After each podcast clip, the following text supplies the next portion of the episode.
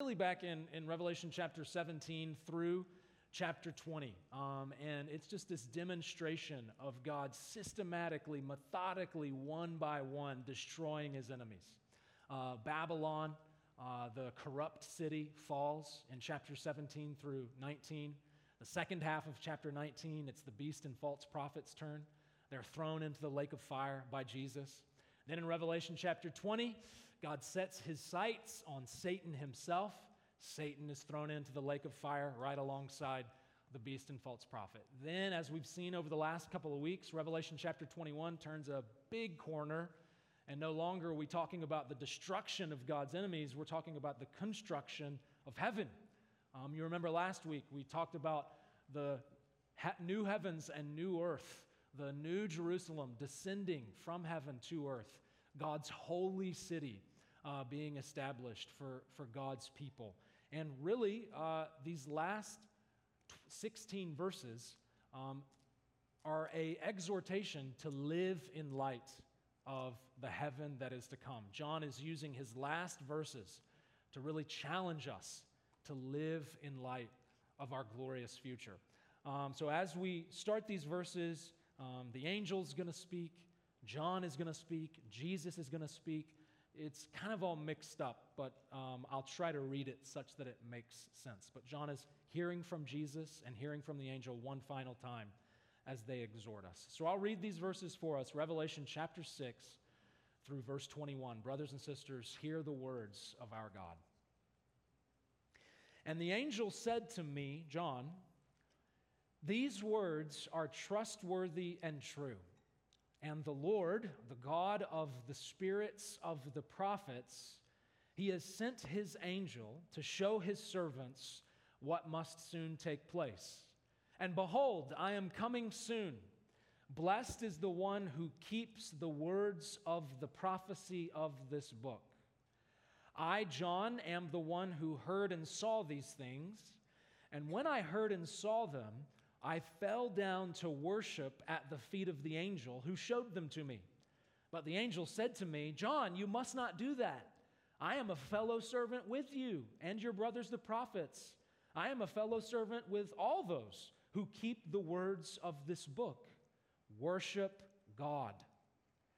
And he said to me, "Do not seal up the words of the prophecy of this book, for the time is near. Let the evildoer still do evil, and the filthy still do filthy, and the righteous still do right, and the holy still be holy.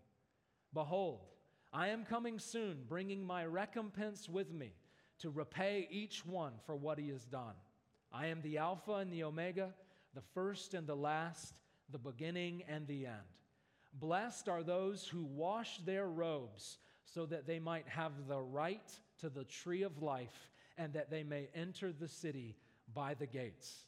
Outside the city are the dogs and sorcerers and sexually immoral and murderers and idolaters and everyone who loves and practices falsehood. I, Jesus, have sent my angel to testify to you about these things for the churches. I am the root and the descendant of David, the bright morning star. The Spirit and the bride say, 'Come, Jesus.' And let the one who hears say, 'Come.' Let the one who is thirsty come.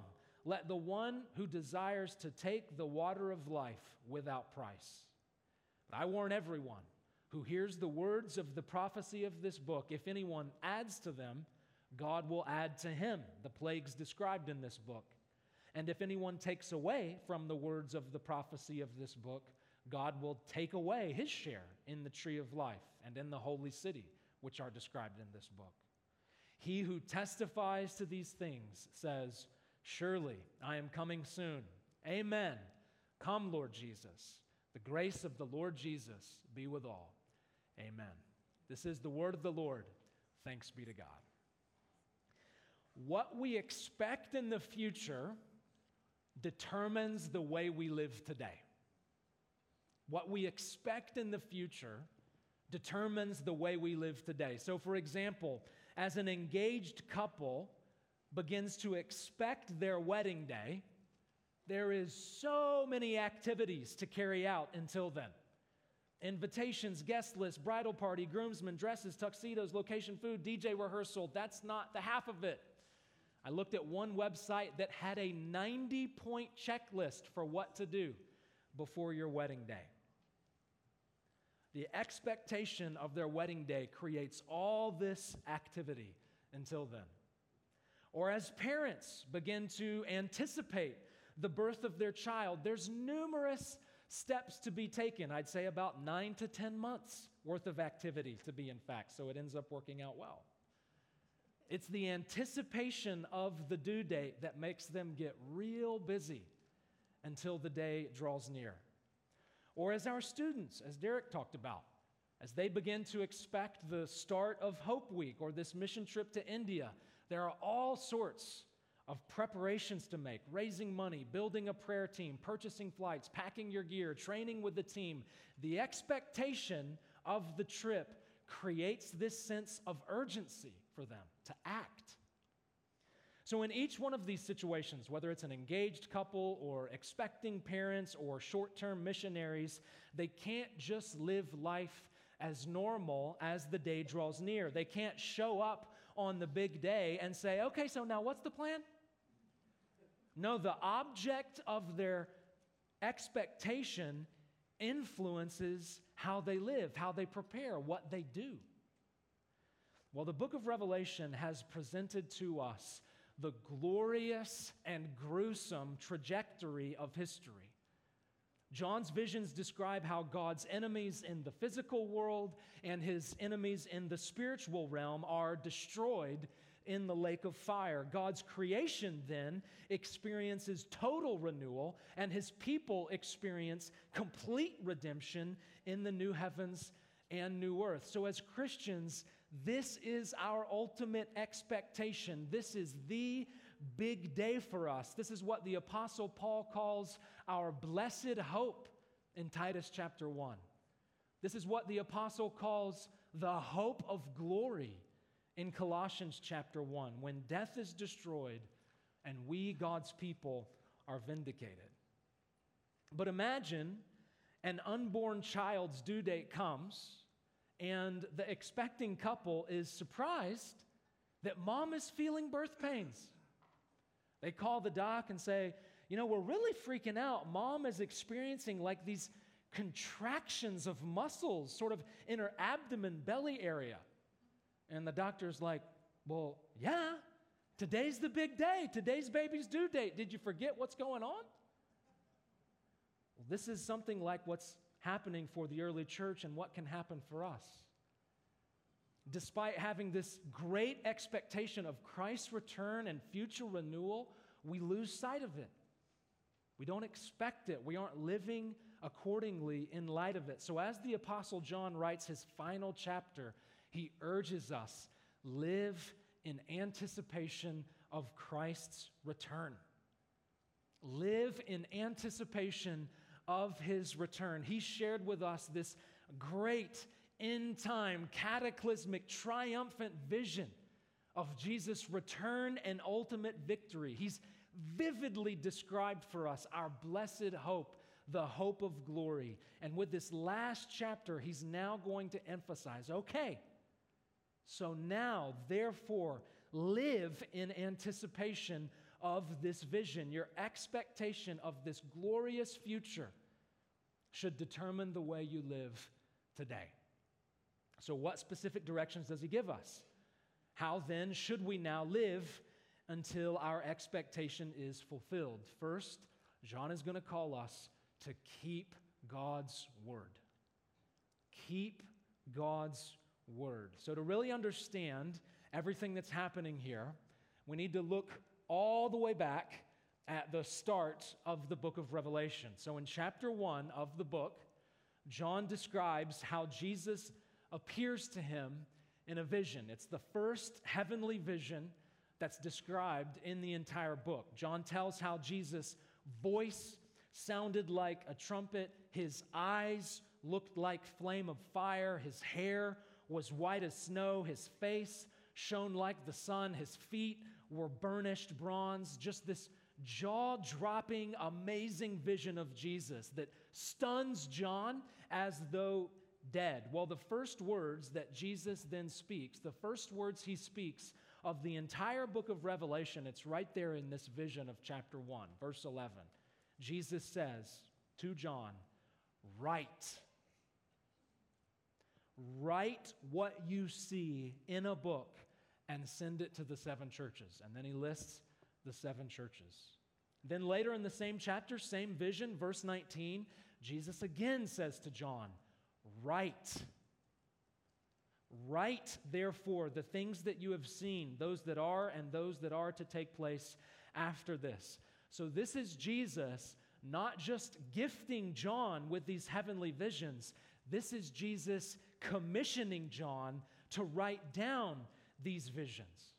So the visions John was receiving were not meant to be handed down to the future through oral tradition. No, they were to be committed to writing.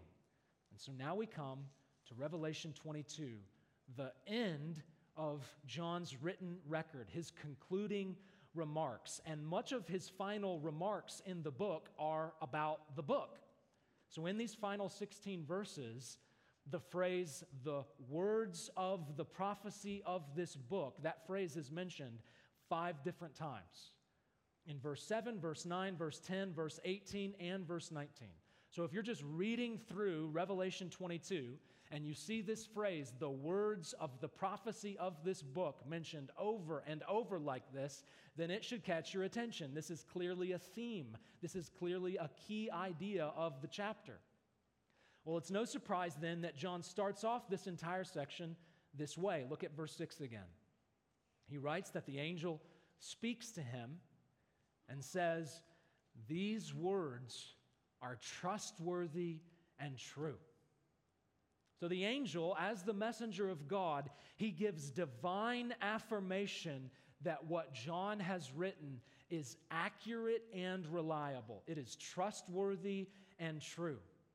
The angel then continues. He says, the Lord, the God of the spirits of the prophets, has sent his angel to show his servants what must soon take place. So the angel here refers to God as the God of the spirits of the prophets. In other words, God is the one directing the spirits of the prophets. So God's prophets, whether Moses, David, Daniel, Isaiah, or John, none of them are just speaking what's on their hearts. No, in their preaching, in their writings, none of them are just saying whatever sounds good to them. No, the Lord is the God of the spirits of the prophets. The Lord is the one who directs his prophets for what to say and what to write. And it's so that we can know what they say and know what they write is trustworthy and true, as he previously said. So in Second Peter chapter one, verse twenty-one, the Apostle Peter writes in that chapter, he says this, no prophecy was ever produced simply by the will of men, but men spoke from God as they were carried along by the Holy Spirit. That's what the angel says right here in Revelation chapter twenty-two, verse six. Truly prophetic words are trustworthy and true because the Lord is the God of the spirits of the prophets, directing the prophets for what to say and what to write. Then in verse seven of chapter twenty-two, there seems to be sort of an interjection from Jesus. The angel was speaking in verse six, but it seems like Jesus breaks in real fast in verse seven. Verse six, the angel says that John has written about what must soon take place. Then Jesus says, and behold, I am coming soon. Okay, so let's stop here for a minute, because for a long time, Christians have been questioned and criticized for verses just like this one. So this verse and a few others throughout the New Testament seem to indicate that the earliest Christians believed that Jesus would return in a relatively short time after the church had begun. Maybe forty, fifty, eighty years, but definitely not two thousand years, which is about where we are now. So what's this about? Jesus says, I am coming soon, and here we are in twenty twenty-three, nearly two millennia later. How are we to think through this? Well, there's a few ways we can respond to this. I'll just mention a couple of them. First, the Apostle Peter, again, in Second Peter, writes about this exact question. He mentions that there are some mocking Christians saying, "Where is the coming of the Lord? What is the delay?" And Peter answers in Second Peter chapter three, verses eight and nine. He says, "Do not overlook this one fact, beloved, that with the Lord one day is a thousand years, and a thousand years is as one day. So the Lord is not slow to fulfill his promise, as some count slowness. But the Lord is patient toward you, not wishing that any should perish, but that all should come to repentance." So Peter says that God's sense of time is very different from ours. For him, one day is a thousand years, and a thousand years is one day. So if Jesus came back in A D sixty, or in the year twenty twenty-three, or in the year three thousand, it's not much different to him, because God doesn't count slowness the same way that we count slowness. So that's one way to respond to this question about how Jesus could say that he's coming soon when it's been about two thousand years. God's definition of soon is just different than ours. Something else to consider is that the word translated here as soon, when Jesus says, "Behold, I am coming soon," that word can also be translated quickly. And not in the sense of quick like a short amount of time, but quick in the sense of suddenly, instantly, out of nowhere, similar to the way that Jesus says elsewhere, he will come like a thief in the night. He will come like a flash. He will come without warning. He will come when you least expect. So yes, it's been to us a long time since Jesus said that he was coming soon, but perhaps he didn't mean coming soon as in a short amount of time, but in a sudden instant. In which case, we need to be always ready, on alert, living in light of his return. So verse six, the angel says that John's word is trustworthy and true about what must soon take place. Verse seven says, Jesus says, "Behold, I am coming soon," or quickly. Then Jesus continues, "Blessed is the one who keeps the words of the prophecy of this book." So this is the first of five times that he mentions this phrase, the words of the prophecy of this book. And what he says about the book is that those who keep it are blessed. And the word blessed here is the same word Jesus used in the start of the Sermon on the Mount, in the Beatitudes. You know, blessed are the poor in spirit, blessed are those who mourn, blessed are the meek, and so forth. The idea here is that Jesus is affirming, almost congratulating those who keep John's prophecy. He's saying, blessed are you, prosperous are you, congratulations to you, the good life you have if you keep the words of the prophecy of this book. So the question then becomes, what exactly does it look like to keep the words of the prophecy of this book? Like, what command or commands is God telling us to keep through John? Because normally, when we think about the book of Revelation, we don't think of a long list of do's and don'ts, like maybe in the book of Leviticus or the book of Deuteronomy or even in the book of Ephesians or the Sermon on the Mount. In those parts of Scripture, there's a lots of do's and don'ts, a lot of moral direction. That's not what we typically think about with the book of Revelation. It's much more of a story than it is a book of laws. So what does it look like to keep the words of the prophecy of this book? Well, I think we get a clue in the very next verse. Jesus says in verse seven, "Blessed are those who keep the words of the prophecy of this book." Then in verse eight, John writes, "I, John, am the one who heard and saw these things. When I heard and saw them, I fell down to worship at the feet of the angel who showed them to me. But the angel said, 'You must not do that. I am a fellow servant with you. I'm a fellow servant with your brothers, the prophets. I'm a fellow servant with all those who keep the words of this book. Worship God.'"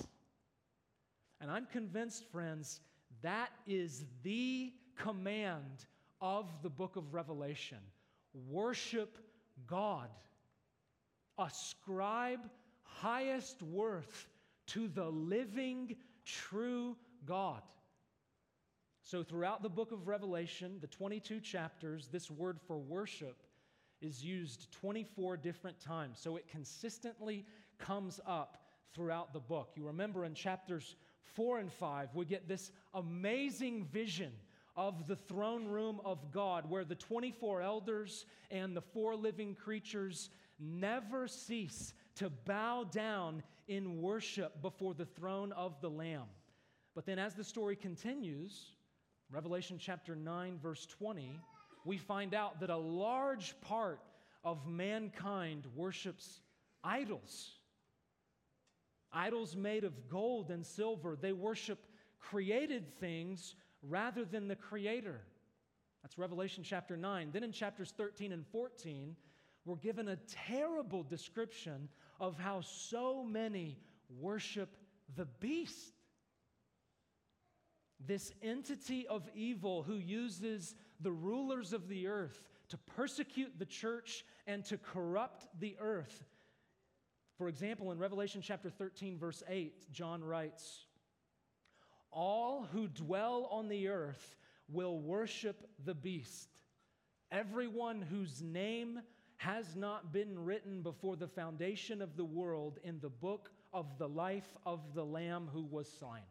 So that's the dividing line between those whose names are written in the Lamb's book of life and those whose names are not written in the Lamb's book of life. In other words, that's the difference between those who go to heaven and those who do not. It relates to who we worship. Do we worship God or do we worship created things? Do we worship the Lord of heaven and earth, or do we worship the rulers of the earth, inspired by the beast as they are? So friends, I have to ask, what do you worship? Who do you worship? That's the issue of the book of Revelation. That's the summons from heaven to us on earth. Worship God. So who do you worship? What do you worship? Here are some other questions, diagnostic questions, to get at that question. What is most important to you? In your list of priorities, what is most important to you? Well, here's another one that's really helpful for me. What is the thing you most easily spend your money on? Right? There are some things I'm happy to spend my money on it. There are other things I really grit my teeth, like when my kids' school asked me to pay for something else. I'm like, I already pay taxes. I thought this was covered. And they're like, no, one more.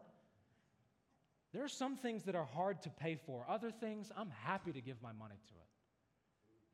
What's the easiest thing for you to spend your money on? What is your purpose? What are you living for? What is the thing that you get out of bed in the morning for? What is the thing that consumes your thoughts the most? What is your deepest source of joy? What is the thing that gets you excited, that stirs your affection, that causes you to lift your hands and sing for joy? These are all questions that, if answered honestly, can start to get at what we really worship. Now, you may be reflecting on some of these questions and think, sheesh, I am not really sure that I worship God. I mean, I way more easily and happily pay for the things that relate to my hobbies than I do give my tithe at church. And it may be true for you that you are completely not worshiping God and you need to radically reorient your life around the Lord. I know that was true for me until I was twenty years old. My life was totally centered on myself. I'm playing football and partying. And God was not just far down on the list of things I worshiped. He wasn't even on the list. And maybe that's you. If that's you, I want to urge you, worship the living God. Repent. Turn from worshiping created things and center your life on Him who is the center of the universe, the Lord Jesus. But for others of you, maybe it's not that you don't worship God at all. It's just that you struggle to worship God. God is on your list of things you ascribe worship to, but it's hard. It's a struggle to keep Him at the top. Well, if that's the camp that you're in, and I certainly admit that I am there with you, I want to encourage you that we are not alone. Even the Apostle John here mistakenly, incorrectly worships the wrong thing. He falls at the feet of this angel.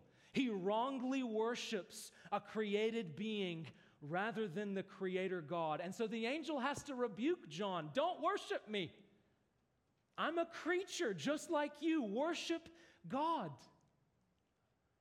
And that's the same challenge that you and I need to hear every Sunday as God's Word is preached over us, and every other day for that matter. Worship God. Make Jesus the center of your life. Now, the problem is usually most of our idols don't rebuke us for worshiping them. Like this angel rebuked John for worshiping him.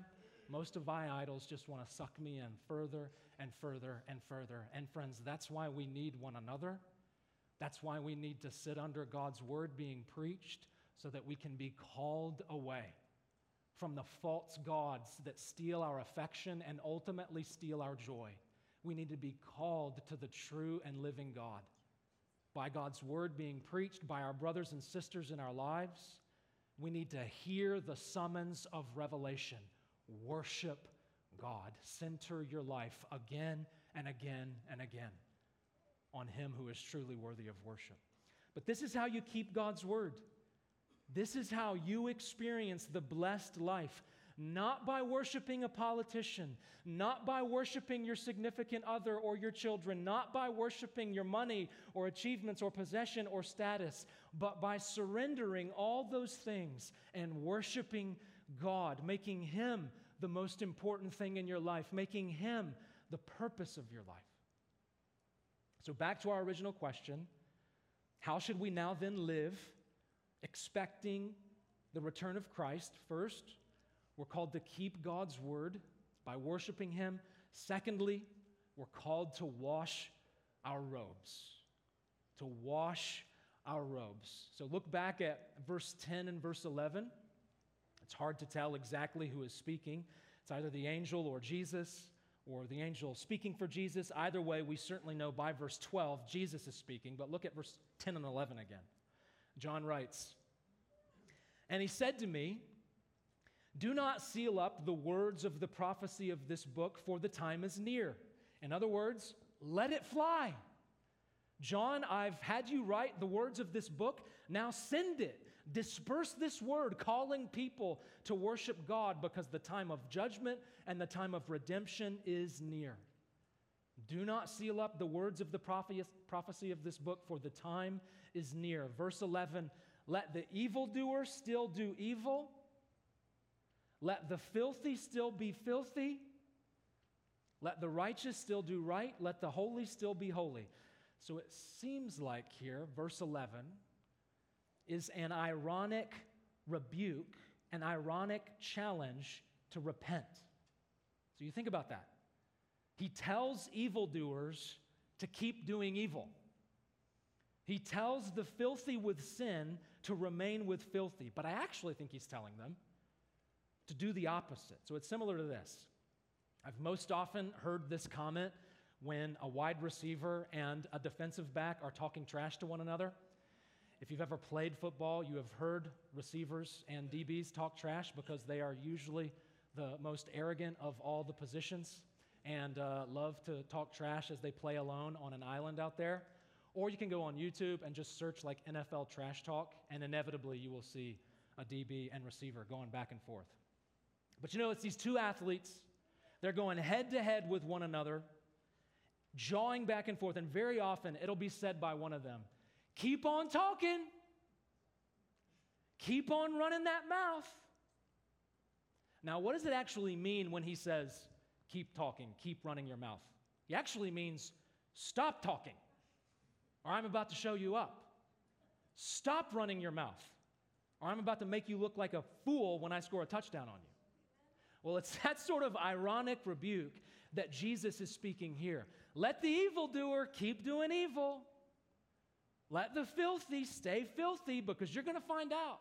Verse twelve, Jesus says, behold, I am coming soon, bringing my recompense with me to repay each one according to what he has done. I'm the Alpha, the Omega, the first and the last, the beginning and the end. Jesus says, when I return, it's payback time. When I return, evil will face justice. I'm the first and the last. I start things and I finish things. So keep on, evildoers. Keep on rebelling. Keep on sinning. You're going to find out. Gratefully, he continues in verse fifteen. Blessed are those who wash their robes so that they may have the right to the tree of life, so that they may enter the city by the gates. Outside of the city are the dogs. So sorry, dog people. All dogs go to heaven, my foot. It's right here in black and white. Outside are the dogs. I'm just kidding. Dogs in the ancient world were not bred to perfection as they are today. No, they were not domesticated very often. They were filthy street animals. If you've been to a third world country, if you've been to a city in a third world country, the dogs are not cute and cuddly. They are not domesticated. They're mangy. They roam. That's the kind of dogs he's talking about, not fluffy at home. Maybe he'll go to heaven. So John says, outside the city gates. These are the questions people care about too. Will I see my animal in heaven? That's like the second most pastoral question ever. The stuff that matters. So John says, outside of the city gates are the dogs and sorcerers, the sexually immoral, murderers, idolaters, everyone who loves and practices falsehood. Outside the gates of the heavenly city. So John says, when the new Jerusalem, when the holy heavenly city descends to earth, like we talked about last week, there's going to be a division. There's going to be separation, a dividing line. Those who are evil, those who are filthy, those who are committed to all sorts of sin, many of them listed here, they will be outside. But he says, those who wash their robes, those who wash their lives from sin, they will have the right to the tree of life. They will have the right to enter the heavenly city. And we know from Revelation chapter seven, verse fourteen, that when it talks about washing their robes, it's talking about washing their robes, making them white in the blood of the Lamb. The Lamb, of course, being Jesus, the Lamb of God, whose blood was spilled to redeem us, to save us, to wash us, to renew us. Because the truth is, friends, there's nothing we can do to clean our lives up. There's nothing we can do to make our lives worthy of heaven. We can never do enough good deeds. We can never fulfill enough religious rituals. We can never meditate our way to nirvana. We cannot save ourselves. We need a deliverer. We need someone to do what we failed to do, and the only one is Jesus. Jesus lived a loving and righteous life, the kind of life that you and I should have lived. He lived a perfectly beautiful, joyful, righteous life. And then he died the death that you and I deserved, suffering God's judgment on our behalf. His blood shed in our place as a sacrificial lamb. So when you trust in Jesus, you are washed. All the filth of sin is completely removed. Every shameful thing you've ever done, every awful thought you've ever entertained, every hurtful word you've ever spoken, every hateful feeling you've ever felt, the deepest stain of sin on your life is cleansed only by the blood of Jesus. And so I appeal to you, by faith, by trusting in Jesus' work on the cross, wash your life in the sin-removing power of his blood. And if you do, then when he returns, there will be no recompense for you to face because the price of your sin will have already been paid. And you'll actually start to get excited about his return. You'll start to actually long for his return. And that's exactly what we see happen in these final verses. In verse sixteen, Jesus declares that he is the promised descendant of King David, that he is the bright and morning star, the one whose arrival brings the dawn of a new day. So in verse seventeen, the Spirit and the bride cry out, "Come, Jesus." And then John says, those who hear his prophecy say, "Come, Jesus." The Spirit of Christ and the bride of Christ and all those who hear and believe in the word of Christ, they all long for and call for the return of Christ. They want the bright and morning star to rise. They want to bring the start of the new world when heaven comes to earth. Then in verse twenty, Jesus once again confirms, "Surely I am coming soon." And then John the Apostle add his, adds his own words, desiring Jesus' return. He says, "Amen. Come, Lord Jesus." So you see, this is what happens when we worship God. When we wash our robes in the blood of Christ, not only do we start to live in light of Jesus' return, we start to want Jesus to return. We start to long for the day when he will make all things new. We start to yearn for the day when he will bring justice, when he will flood the earth with his presence, driving out evil. And the things of this world, as awesome as they can be, they don't compare to what it will be like when we see him face to face. When we worship him with complete abandon, when we worship him with nothing holding us back. And so with John, I ask you, what's holding you back? What's holding you back from making Jesus the center of your life? What's holding you back from living with Jesus as the center of your life? What's keeping you from washing your life of sin in the blood of the Lamb? None of it is worth it. None of it is powerful enough to hold you back. And so I appeal to you right now, even in this moment, maybe as we sing, surrender those things to God and come to him in humble faith and start to live for the arrival of his kingdom. Pray it would be so for you. In the name of the Father, Son, and Holy Spirit, amen. Church, let's stand as we respond to God's word.